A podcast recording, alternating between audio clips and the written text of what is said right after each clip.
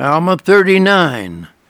The next interview was with Alma's youngest son, Corianton, and this was undoubtedly as much a tribulation to Alma as it was to this young apostate son who had disgraced his mission and brought ridicule down on his father and all his fellow missionaries.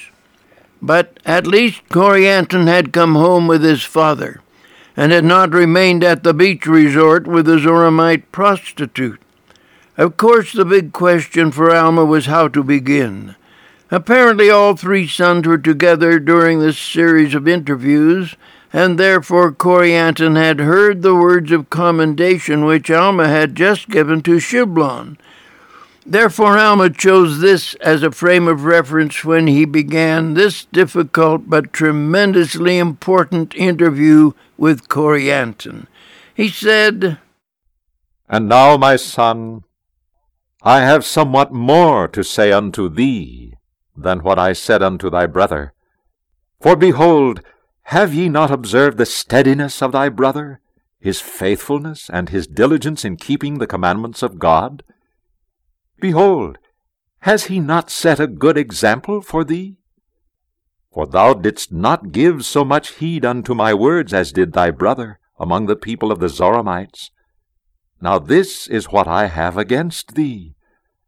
Thou didst go on unto boasting in thy strength and thy wisdom. Obviously, Alma had decided to first chastise Corianton for his arrogant and boastful spirit before he undertook to take on the miserable chore of dealing with his immorality and betrayal of his missionary calling. And this is not all, my son. Thou didst do that which was grievous unto me.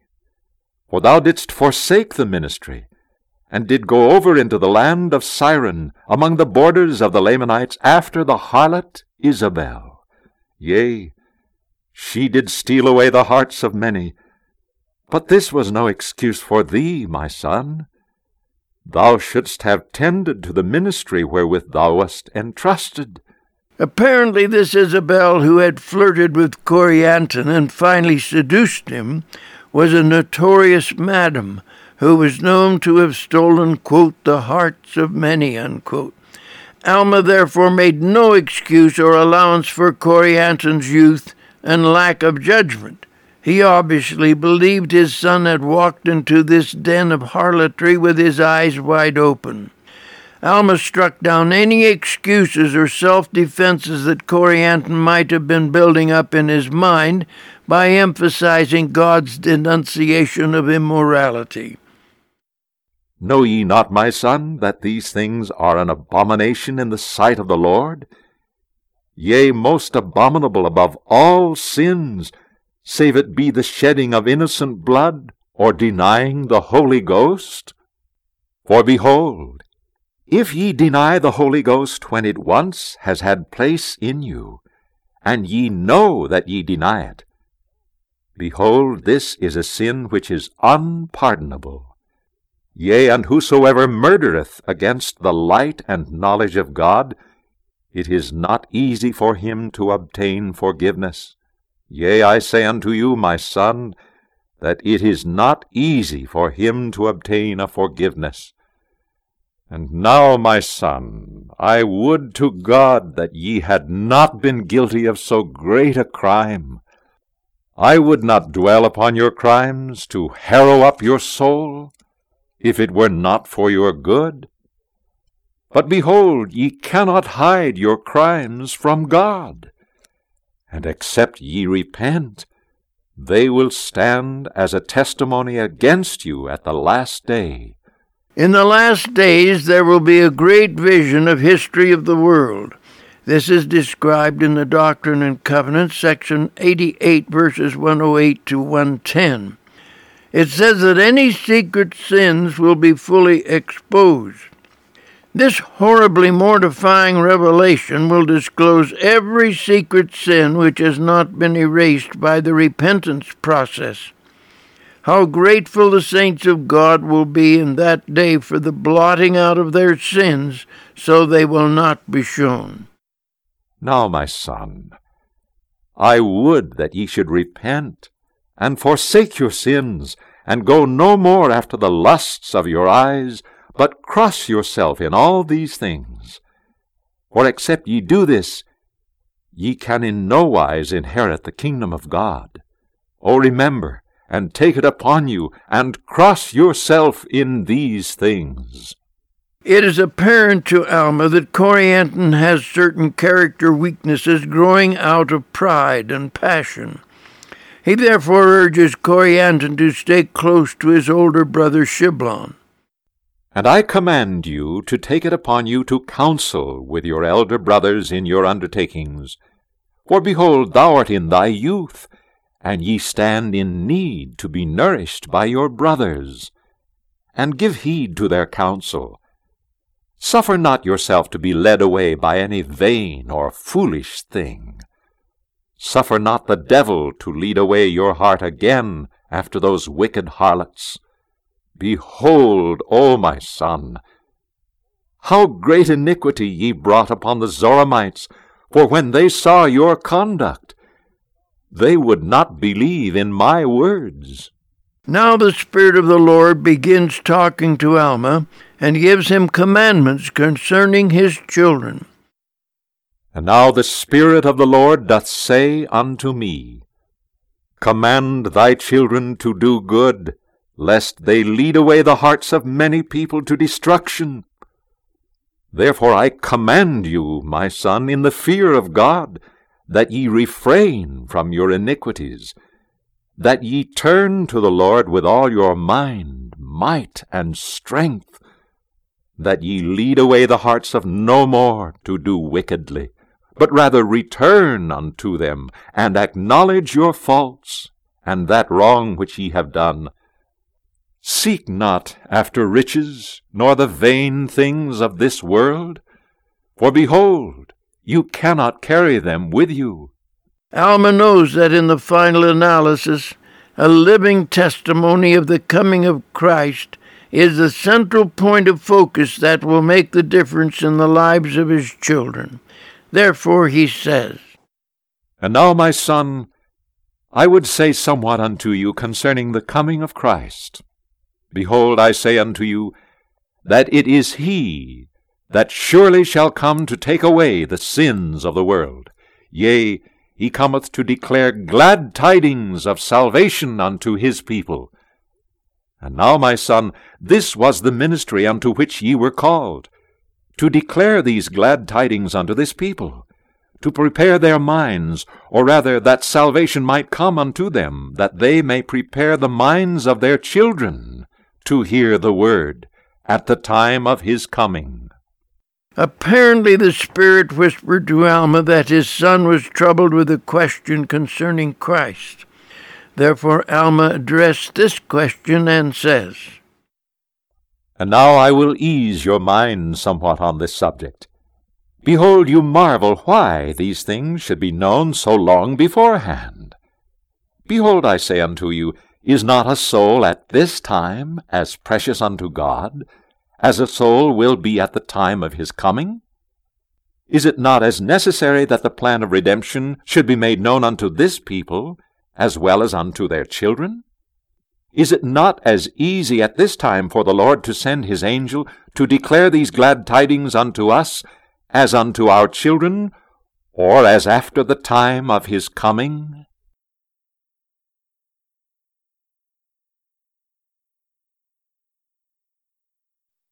Alma chapter 40. As we previously mentioned, there's an interesting three way conversation going on during this time. It includes Alma, Corianton, and the Spirit of the Lord. The Spirit whispers to Alma the principles of the gospel which are disturbing to Corianton.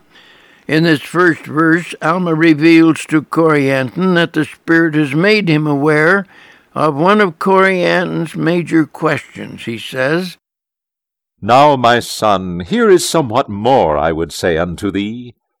For I perceive that thy mind is worried concerning the resurrection of the dead. Alma begins the discussion by warning Corianton that he knows certain things about the resurrection, but there are some things he doesn't know. In verse 2, he makes it clear that nobody will be resurrected until after the resurrection of Jesus Christ. Behold, I say unto you, that there is no resurrection, or I would say, in other words, that this mortal does not put on immortality, this corruption does not put on incorruption until after the coming of Christ. Of course, everyone would like to know when they will be resurrected, but Alma wants to make it clear that he has never been shown the order of the resurrection. He feels it is sufficient to know that eventually all mankind will be resurrected from the dead. Behold, he bringeth to pass the resurrection of the dead. But behold, my son, the resurrection is not yet. Now I unfold unto you a mystery. Nevertheless, there are many mysteries which are kept, that no one knoweth them, save God himself. But I show unto you one thing, which I have inquired diligently of God, that I might know, that is concerning the resurrection. Behold, there is a time appointed that all shall come forth from the dead. Now when this time cometh, no one knows, but God knoweth the time which is appointed. Now whether there shall be one time, or a second time, or a third time, that men shall come forth from the dead, it mattereth not. For God knoweth all these things, and it sufficeth me to know that this is the case that there is a time appointed that all shall rise from the dead. Now Alma moves toward another question which seems to be troubling Corianton. It is simply the question of, quote, what happens to us when we die, unquote. Then there is the related question, quote, what happens to the soul between the time of death and the time of the resurrection, unquote. Now there must needs be a space betwixt the time of death and the time of the resurrection. Now I would inquire, what becometh of the souls of men from this time of death to the time appointed for the resurrection?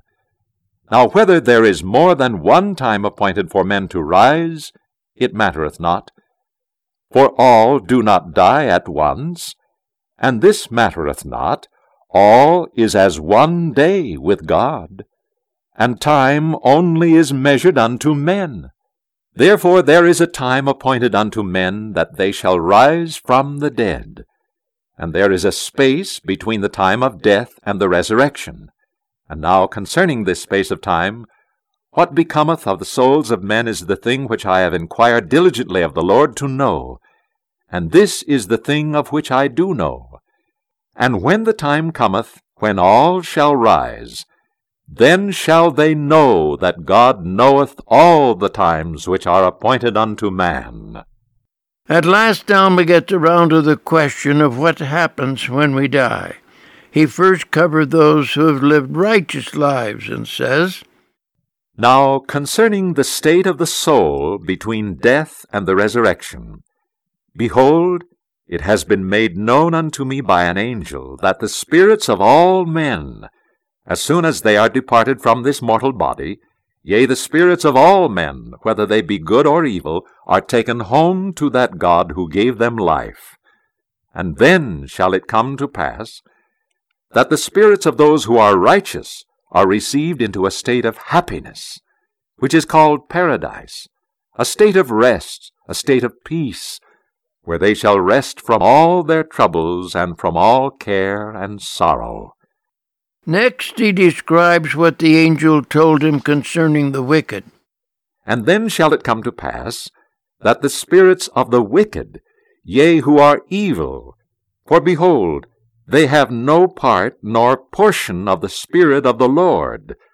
For behold, they chose evil works rather than good. Therefore the spirit of the devil did enter into them and take possession of their house, and these shall be cast out into outer darkness. There shall be weeping, and wailing, and gnashing of teeth, and this because of their own iniquity, being led captive by the will of the devil. Now this is the state of the souls of the wicked, yea, in darkness, and a state of awful, fearful looking for the fiery indignation of the wrath of God upon them. Thus they remain in this state, as well as the righteous in paradise, until the time of their resurrection. We need to stop at this point and mention that since the restoration of the gospel, we have received some interesting details in addition to those mentioned by Alma. For example, the spirits of the wicked are not immediately confined to a place of suffering if they have never heard the gospel. They are first assigned to a place of training where they get to hear a thorough explanation of the principles of the gospel of Jesus Christ, and they are given an opportunity to embrace the gospel. If they accept it, their sins are forgiven them, and they are treated as though they had accepted the gospel while in the flesh. Of course, their vicarious ordinances in the temple will have to come later. Meanwhile, what about those who are told all about the gospel but flatly reject it? These are the wicked who go to the place which Alma has just described. They must suffer for their own sins to the uttermost farthing. However, they only suffer until they have satisfied the demands of justice, and then they are considered redeemed from their sins, and God can then begin using them according to their various capacities and inclinations to fulfill His purposes. God's program for the redemption of the wicked is described in the Doctrine and Covenants, section 76, verses 36 to 38. There is also one other new doctrine associated with the preaching of the gospel to the dead, and that is the fact that those who heard the gospel during earth life but rejected it actually get a chance to hear it again in the spirit world, and if they accept it there, they can inherit a terrestrial glory. However, having rejected the gospel the first time they heard it, they can never inherit the celestial kingdom. This is set forth in the Doctrine and Covenants, section 76, verses 74 to 78. Alma wants to make it clearly understood that being ushered into the spirit world is not by any means a resurrection. The resurrection refers exclusively to the uniting of the body and the spirit at a later time. Now, there are some that have understood that this state of happiness and this state of misery of the soul before the resurrection was a first resurrection. Yea, I admit it may be termed a resurrection, the raising of the spirit or the soul, and their consignation to happiness or misery, according to the words which have been spoken. And behold, again it hath been spoken that there is a first resurrection, a resurrection of all those who have been, or who are, or who shall be, down to the resurrection of Christ from the dead. Now, we do not suppose that this first resurrection, which is spoken of in this manner, can be the resurrection of the souls and their consignation to happiness or misery. Ye cannot suppose that this is what it meaneth. Behold, I say unto you, Nay. But it meaneth the reuniting of the soul with the body of those from the days of Adam down to the resurrection of Christ. As we mentioned earlier, even though Alma knew eventually all mankind would be resurrected, he did not know the order in which it would occur. Nevertheless, he gives it as his opinion that the righteous who lived before Christ would be resurrected shortly after the Savior came forth from the grave. The other resurrections would follow in due time. Now whether the souls and the bodies of those of whom has been spoken shall all be reunited at once, the wicked as well as the righteous, I do not say. Let it suffice that I say that they all come forth, or in other words, their resurrection cometh to pass before the resurrection of those who die after the resurrection of Christ. Now, my son, I do not say that their resurrection cometh at the resurrection of Christ, but behold, I give it as my opinion that the souls and the bodies are reunited of the righteous at the resurrection of Christ and his ascension into heaven. Alma is extremely cautious in declaring what he knows and what he does not yet know. In this next verse, he goes back to his first reference to the fact that there must be a space between death and the resurrection in order to prepare mankind for the resurrection and the final judgment. But whether it be at his resurrection or after, I do not say, but this much I say that there is a space between death and the resurrection of the body, and a state of the soul in happiness or in misery until the time which is appointed of God that the dead shall come forth, and be reunited both soul and body, and be brought to stand before God, and be judged according to their works. Alma wants Corianton to appreciate that the resurrection is a literal restoration of the body and the soul to be reunited forever.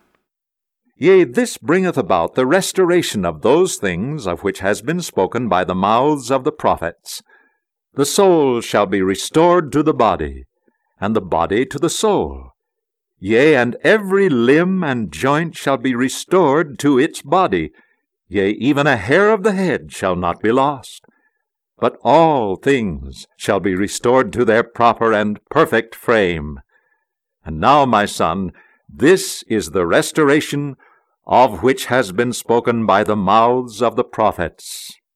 Alma then concludes with his tribute to the righteous and their status in heaven compared with those who refuse to embrace the gospel and therefore have to pay for their own sins in purgatory. They are required to drink the dregs from the cup of punishment until they have paid the uttermost farthing. And then shall the righteous shine forth in the kingdom of God. But behold, an awful death cometh upon the wicked for they die as to things pertaining to things of righteousness, for they are unclean, and no unclean thing can inherit the kingdom of God. But they are cast out, and consigned to partake of the fruits of their labors or their works which have been evil. And they drink the dregs of a bitter cup. Now, Alma 41. In the previous chapter, we mentioned the restoration which comes with the resurrection of the dead. Corianton heard his father say the righteous are restored to things pertaining to righteousness, while the wicked are restored to the fruits of their own evil ways.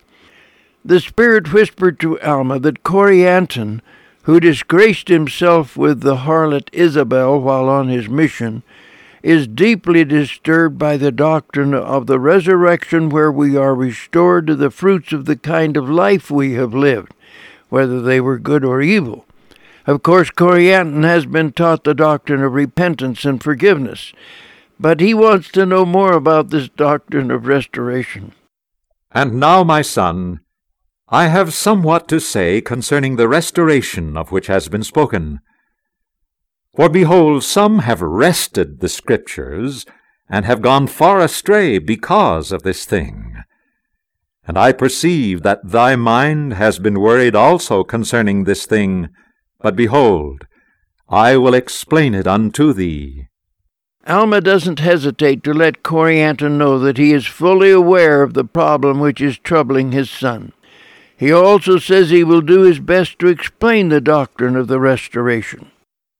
I say unto thee, my son, that the plan of restoration is requisite with the justice of God.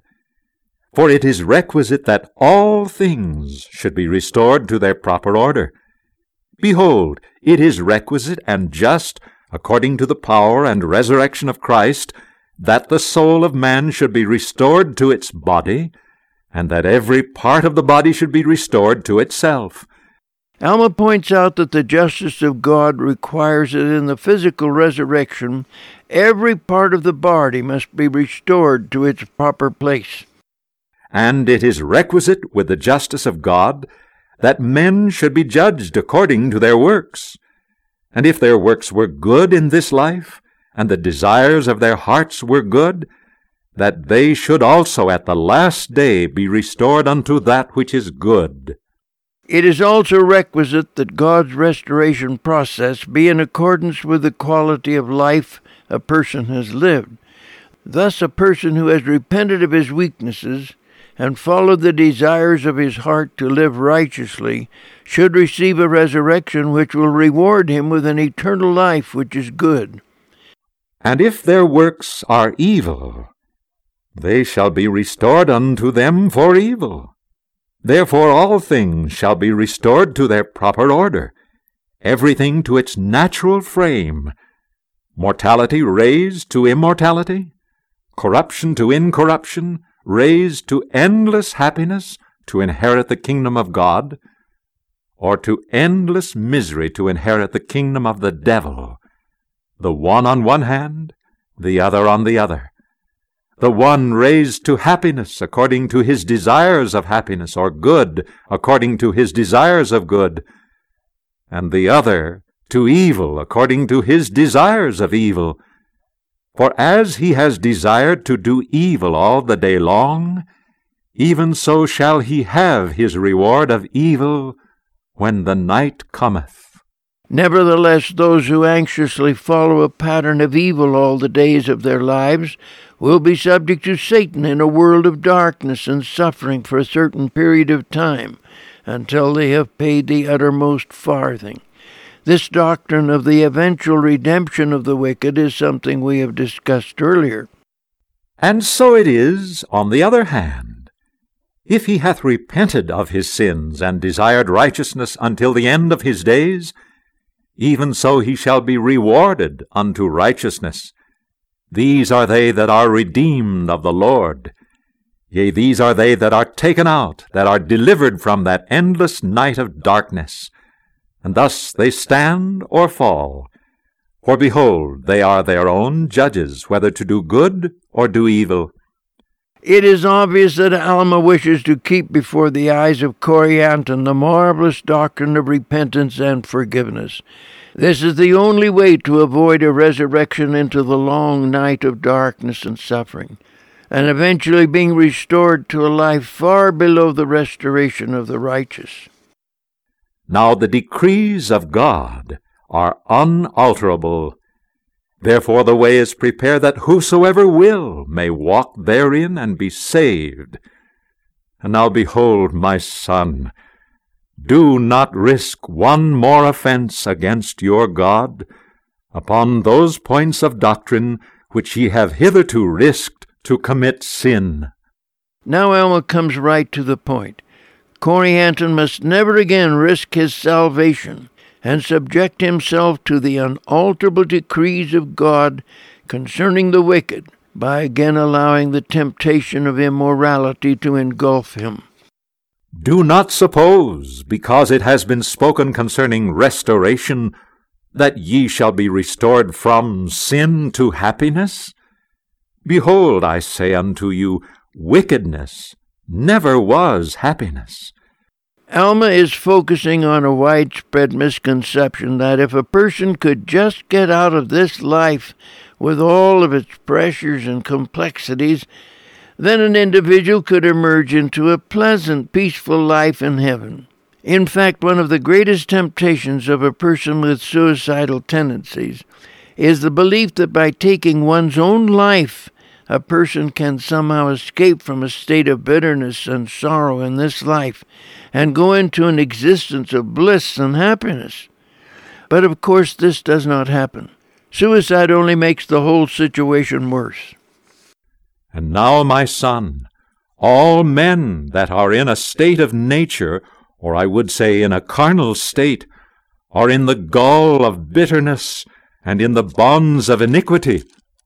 They are without God in the world, and they have gone contrary to the nature of God. Therefore they are in a state contrary to the nature of happiness. And now behold, is the meaning of the word restoration to take a thing of a natural state and place it in an unnatural state, or to place it in a state opposite to its nature? When Alma speaks of the quote, state of nature, unquote, he is speaking of those who indulge all of their animal instincts to gratify their passions and pleasures. They then think they can pass over into a life of righteousness and blissful happiness when they die. But in answer to this, Alma says, O oh, my son, this is not the case.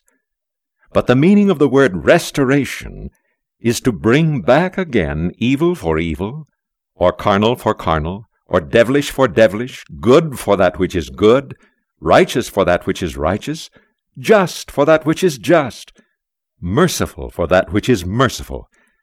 Now Alma emphasizes the positive aspects of the doctrine of restoration. He says, Therefore, my son, see that you are merciful unto your brethren, deal justly, judge righteously, and do good continually. And if ye do all these things, then shall ye receive your reward. Yea, ye shall have mercy restored unto you again. Ye shall have justice restored unto you again. Ye shall have a righteous judgment restored unto you again. And ye shall have good rewarded unto you again. For that which ye do send out shall return unto you again, and be restored. Therefore, the word restoration more fully condemneth the sinner, and justifieth him not at all. Alma chapter 42. It must have been rather amazing to Corianton to have his father virtually read his mind and then begin discussing subjects which were troubling him. Of course, he would have no way of knowing that Alma was listening to the whisperings of the Spirit. Alma's opening statement reveals that he knew his son was really mixed up concerning the justice of God. And now, my son, I perceive there is somewhat more which doth worry your mind, which ye cannot understand, which is concerning the justice of God in the punishment of the sinner. For ye do try to suppose that it is injustice that the sinner should be consigned to a state of misery. Corianton's belief that it was unjust for God to punish sinners certainly indicates a spoiled, twisted, self indulgent personality. The discovery of such irrational and confused thinking in Corianton may have come as a shock to Alma, since he had spent nearly all of his time during the growing up years of Corianton trying to manage the affairs of the church and going on frequent missionary assignments to suppress the elements of apostasy which kept springing up continuously among the branches of the church. Apparently, Alma recognized that this son had very little comprehension of the gospel, and he therefore set out to give Corianton a basic course in the gospel plan. Now behold, my son, I will explain this thing unto thee.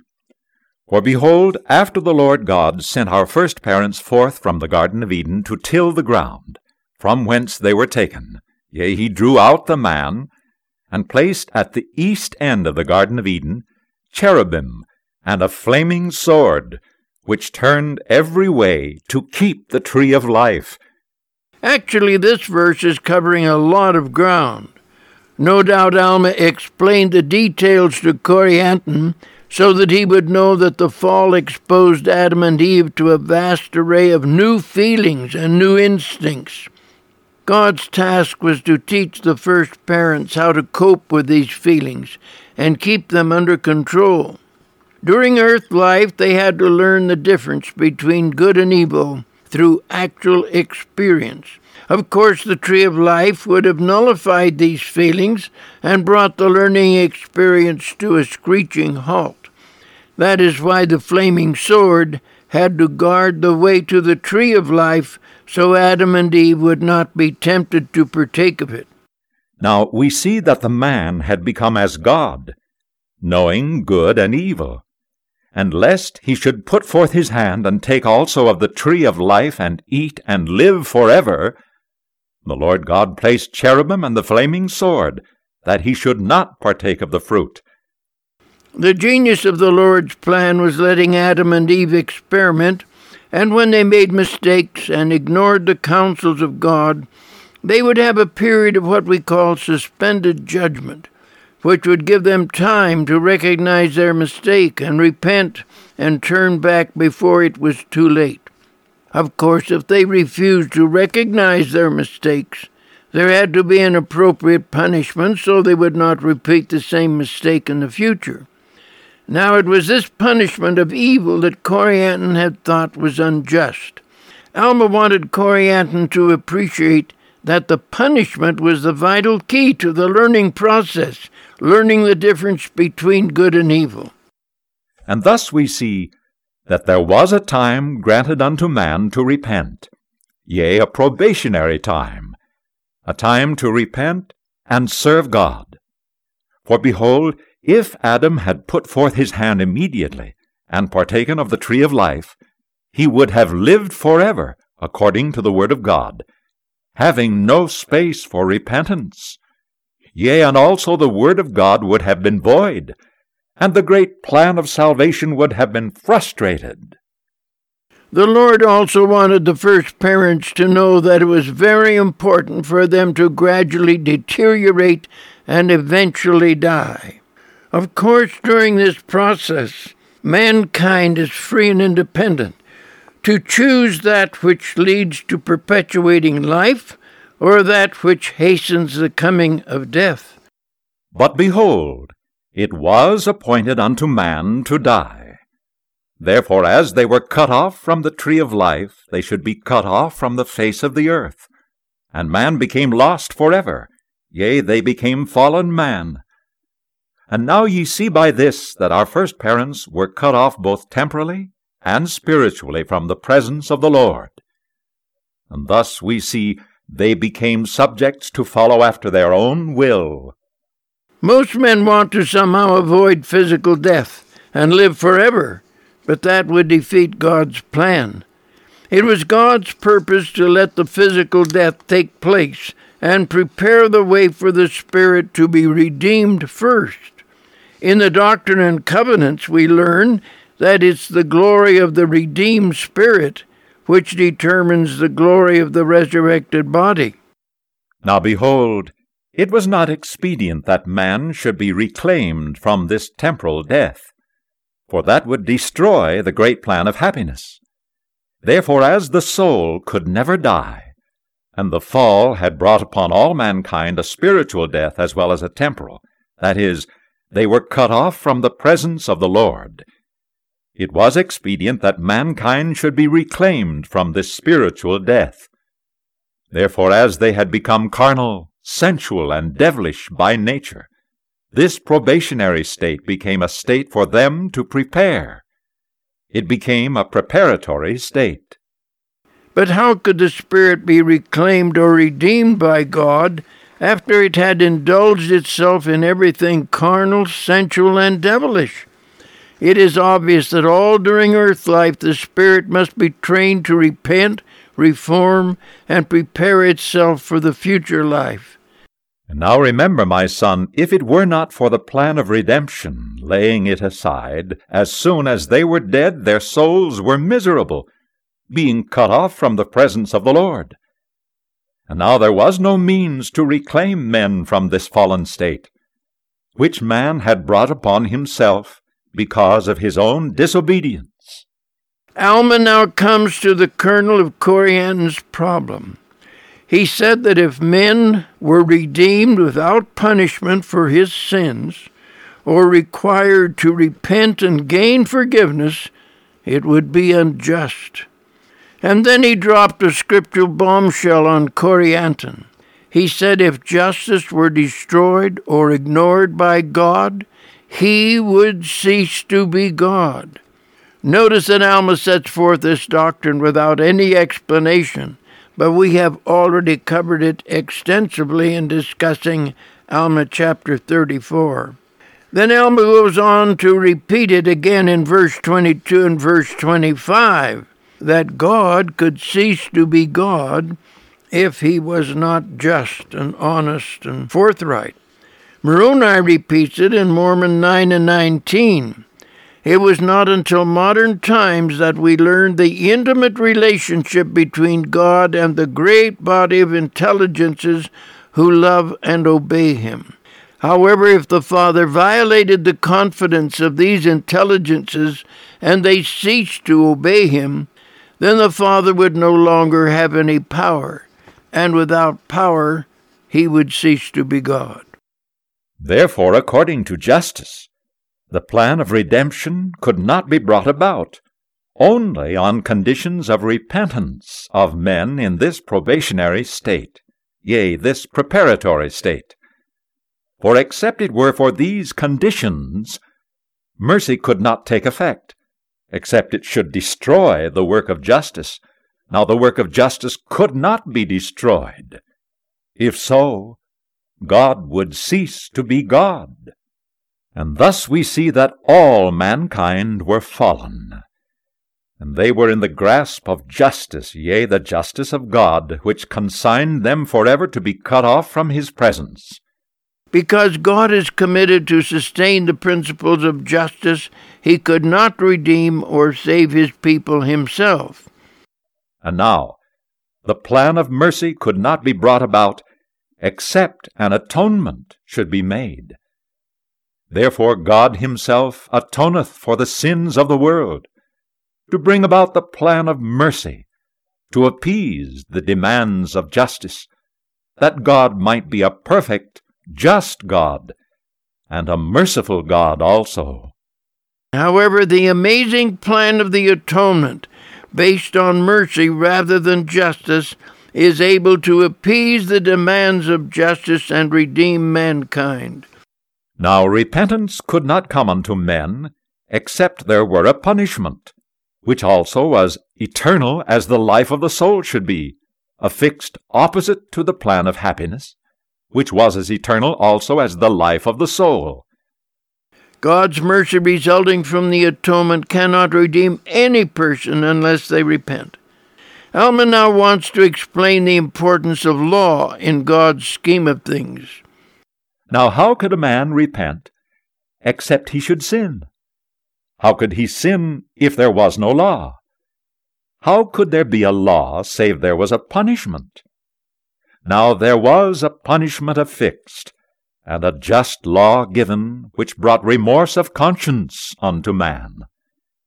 Now if there was no law given, if a man murdered he should die, would he be afraid he would die if he should murder? And also, if there was no law given against sin, men would not be afraid to sin. And if there was no law given, if men sinned, what could justice do, or mercy either? For they would have no claim upon the creature. Alma next points out how law, justice, punishment, repentance, and mercy all work together in God's great plan of redemption. But there is a law given, and a punishment affixed and a repentance granted, which repentance mercy claimeth. Otherwise justice claimeth the creature, and executeth the law, and the law inflicteth the punishment. If not so, the works of justice would be destroyed, and God would cease to be God. Although the Lord said he must maintain the support of the myriad of intelligences, or he would cease to be God, the fact is that he knows how to combine all these forces together, so he will never cease to be God. But God ceaseth not to be God, and mercy claimeth the penitent, and mercy cometh because of the atonement. And the atonement bringeth to pass the resurrection of the dead. And the resurrection of the dead bringeth back men into the presence of God. And thus they are restored into his presence, to be judged according to their works, according to the law and justice. For behold, justice exerciseth all his demands, and also mercy claimeth all which is her own. And thus none but the truly penitent are saved. What do ye suppose that mercy can rob justice? I say unto you, nay, not one whit. If so, God would cease to be God. And thus God bringeth about his great and eternal purposes, which were prepared from the foundation of the world. And thus cometh about the salvation and the redemption of men, and also their destruction and misery. Notice that God's elaborate plan of redemption was not a trial and error experiment. It was worked out in the most perfect detail before the foundation of the world. Alma knows that the complexities of the plan of salvation may perplex his son Corianton, but he knows it is the only way to enjoy redemption and eternal life, and that is why he is taking so much time and effort to explain it to him. Therefore, O my son, whosoever will come may come and partake of the waters of life freely, and whosoever will not come, the same is not compelled to come. But in the last day it shall be restored unto him according to his deeds. If he has desired to do evil, and has not repented in his days, behold, evil shall be done unto him according to the restoration of God. Now, my son, I desire that ye should let these things trouble you no more. And only let your sins trouble you with that trouble which shall bring you down unto repentance. Alma now makes his supreme heartfelt appeal to Corianton. O my son, I desire that ye should deny the justice of God no more. Do not endeavor to excuse yourself in the least point because of your sins by denying the justice of God. But do you let the justice of God and His mercy and His long suffering have full sway in your heart, and let it bring you down to the dust in humility. It must have been a relief to Corianton to know that he was not cast off, but was still under his missionary calling to preach the gospel. Of course, the big question was whether or not he would respond. We get the answer in verses such as Alma 63, verses 1 and 2. We learn that with the passing of Helaman, both Shiblon and Corianton were in the front ranks of the church leadership to carry on. And now, O my son, ye are called of God to preach the word unto this people. And now, my son, go thy way, declare the word with truth and soberness, that thou mayest bring souls unto repentance, that the great plan of mercy may have claim upon them. And may God grant unto you, even according to my words. Amen.